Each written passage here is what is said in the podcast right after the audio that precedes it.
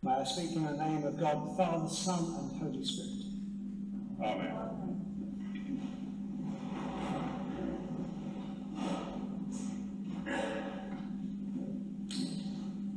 A couple of Fridays ago, the uh, first reading at evening prayer was taken from 1 Kings 6. The passage is a detailed description of the building of the temple, and it describes measurements, materials, and the decoration that was used. Now, I was discussing this passage with uh, a, a friend with whom I was taking EP and trying to work out what on earth was the relevance or the value of all this construction detail to us. And whilst we were talking, you know, as you do, I was sort of scanning through the passage again. And I noticed a paragraph in the middle of it that actually made me stop and think. Have a listen.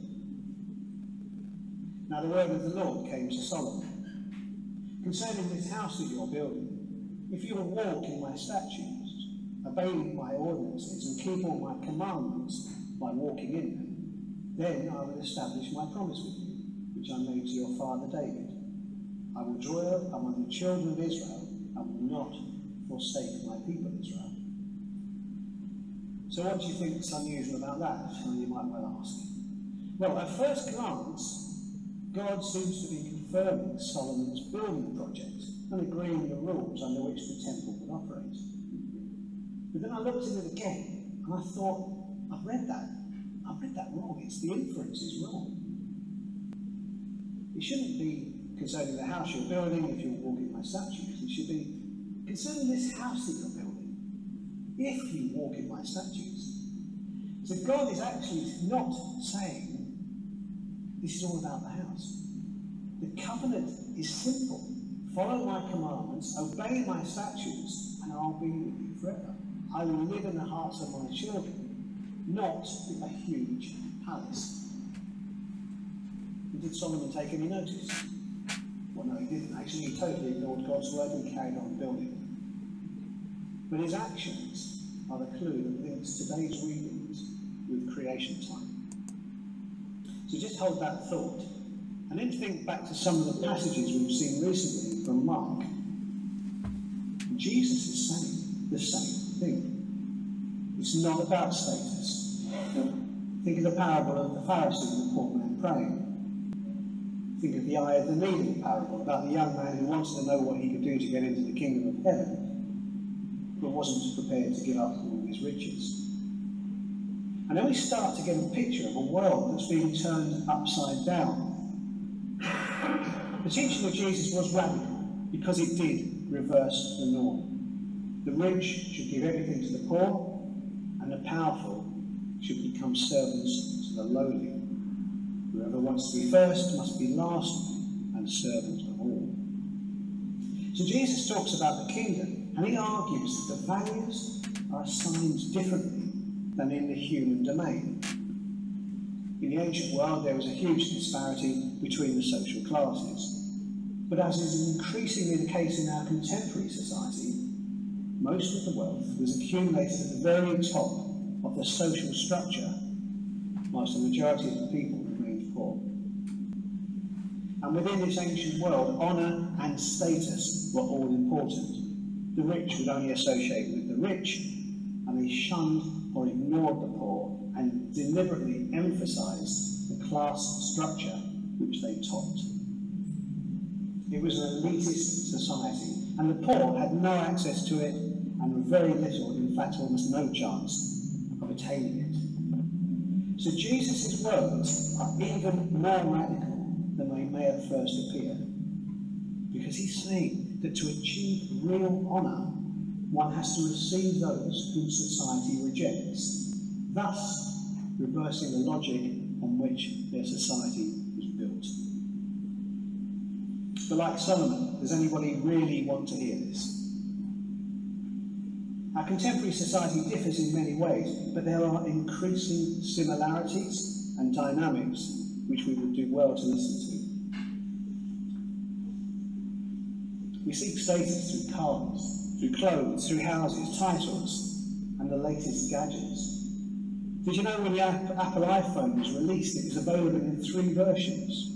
Stainless steel version, an aluminium version, and a gold version. which cost upwards of £10,000. For a gadget that will be out of date within two years, the only conceivable need for a gold version of this would be status, demonstrating the owner's wealth and the means to be able to spend without any correlation between value or need.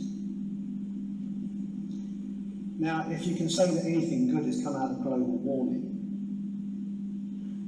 I guess the only thing you could say is that now more people are aware of the impact of, our, of consumerisation on our planet. But again, recognising this issue doesn't actually mean that anyone's going to do anything about it, or change lifestyles, or the pursuit of status. That's for someone else. And it's increasingly obvious that the actions and decisions we take on a daily basis have ramifications on others that we may not even ever consider. But do we do anything about it? The lower cost of meat from a popular supermarket in Wokingham is created through deforestation of the Amazon jungle to create land for cattle.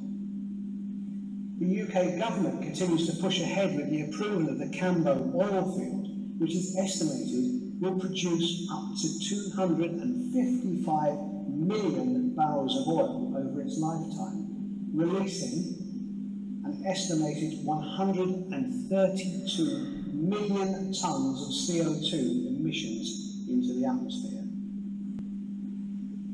So-called marine protection areas around our coastline are being ignored by concentrated dragging or bottom trawling as a fishing practice that herds and captures the target species by towing a net along the ocean floor.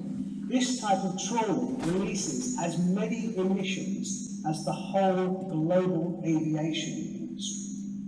Just think about that, the whole global aviation industry. And yet, despite, uh, despite seemingly turning a blind eye to these and the other practices, we're heading into COP26, the United Nations Climate Change Conference. And we're purporting to be a world leader in taking action and committed to reducing carbon emissions to net zero by 2040. Really? Even the Church of England has not yet pulled out of its investment in fossil fuel China, alongside America, one of the worst countries for CO2 emissions, has agreed not to 2040, but to 2060. Are we serious about this? Are we paying lip service to it, or are we just leaving it up to everybody else? In my own block of flats, there are approximately 40 flats. There's a recycling bin and a food recycling bin. And everybody was given these little small plastic containers and a nice supply of green bags in which to put our food waste. Every week, the food recycling bin, great big blue thing, was no more than four or five bags of green waste. Whilst the general recycling bins, of course, are full up with Amazon and cardboard boxes, and the general rubbish bins, this is the bit that really gets me, are full of bags containing food and recyclable tins and plastic bottles. Can't we even be bothered? Now, living in Wokingham, we're relatively comfortable, most of us are, and can generally view incidents from afar. But I wonder how we fit if we've been subject to some of the recent event, events worldwide, some of those disasters that have tragically demonstrated the destructive power of nature when it's unbalanced. How would we as a community feel or react if we lost houses, livelihoods, jobs to the fire or flooding? Yeah, I'm sure we would have all pulled together to help support and care for those in need. That's what we do. But the big question after the event is what would we do differently? As towns and communities are being slowly rebuilt, would we have learned the lessons? Or would we just carry on and do everything the same, to just to try and regain that position to rebuild as it was before? And will those governments who've had to support those who've lost their houses or their jobs and undertake the huge rebuilding and the redevelopment projects, will they act differently? or they just put up taxes they can meet their own agenda. And what do we say to those people in the poorer nations who now have nothing? Those who've lost everything and don't have a government or an infrastructure to rebuild? What do we say? Sorry, we're reducing our foreign aid because we've spent billions looking after ourselves. Where in all this is being Christ-like? In our first reading today, James argues, where there's envy and selfish ambition, there will also be disorder and wickedness of every kind. Those conflicts and disputes among you, where do they come from? Do they not come from your cravings? You want something and you don't have it, so you commit murder. You covet something and cannot obtain it, so you engage in disputes and conflicts. This was written 2,000 years ago, and yes, they had different problems, but they were fueled by the same events, the same conflicts and disputes, the same desire for status and power. The very same things we embrace today, whilst ignoring the things that really matter and will affect our lives and the lives of our children. Taking seriously the vision of the kingdom of God brought forth in Mark's Gospel should give us all cause to reconsider our actions. We reconsider with whom we socialise and reconsider what food we eat. Might even be nice to think about whether watering our lawns is really necessary. All of our decisions, all of our lifestyle choices have ramifications.